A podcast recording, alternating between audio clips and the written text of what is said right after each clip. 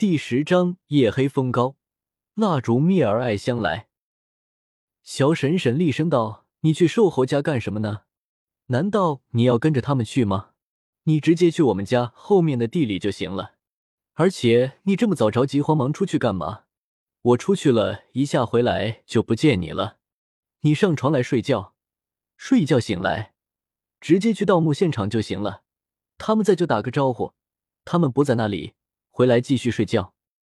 根明听了，觉得是那么回事，赶紧上床，一把抱住小婶婶，却看见儿子瞪着铜铃一般大的眼睛在看着他，然后说了声“爸，你回来了。”根明恼羞成怒，说：“小宝，你怎么还不睡觉？真是的，晚上不睡，早上不起。”小宝这才躺下，钻进被子里。头也不见了，根明又说：“不要这样睡觉，这样容易上火，把头露在外面。”小宝又把头伸出来。小婶婶对根明说：“大晚上的，你蹦什么呀？就训孩子有本事。除了这，你还有啥本事？”根明说：“我没本事。小宝怎么来的？石头缝里蹦出来的。”小婶婶转身，屁股朝着根明。说别人的，松林一行四人绕了个大弯子，来到墓地。昨天晚上埋的土十分蓬松，松林三下五除二就把土全部挖了出来，然后抽根烟，说：“现在打石头有点早，估计跟明家还没睡。”瘦猴说：“开始弄，管他呢，他来了也不怕。”松林说：“你们先下去打，我歇一下，轮着来。”钢钻打在石头上，清脆有声，但是因为在地下深处，所以也没响的那么大声。四个人不停的打眼，然后用钢棍起，杠杆原理用的出神入化。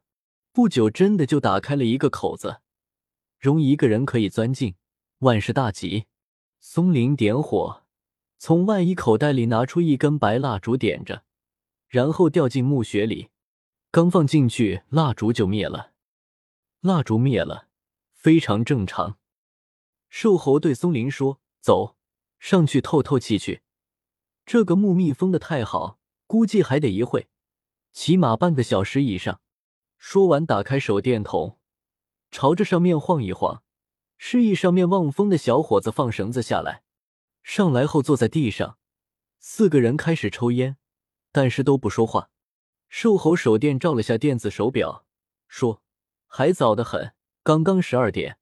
松林说：“有点激动呀。”瘦猴说：“弄完过个好年，免得你老姐没好眼色给我。”瘦猴和松林以前很少谈论他老婆，也就是松林的姐姐，这次突然提起，倒出乎松林的意外。别看在一个村上，松林的父母向来不认他这个姐姐。松林的姐姐名叫艾香，个子很高。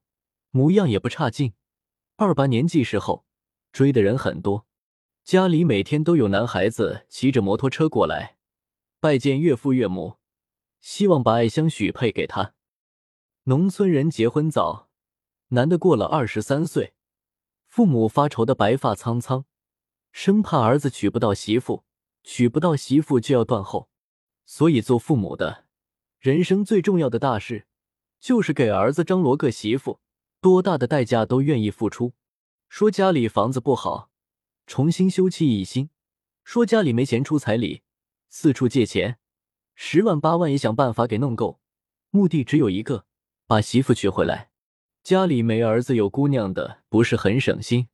当然不是，有姑娘也要传后。方法就是所谓的倒插门，和儿子娶媳妇一样，房子、家电样样需要。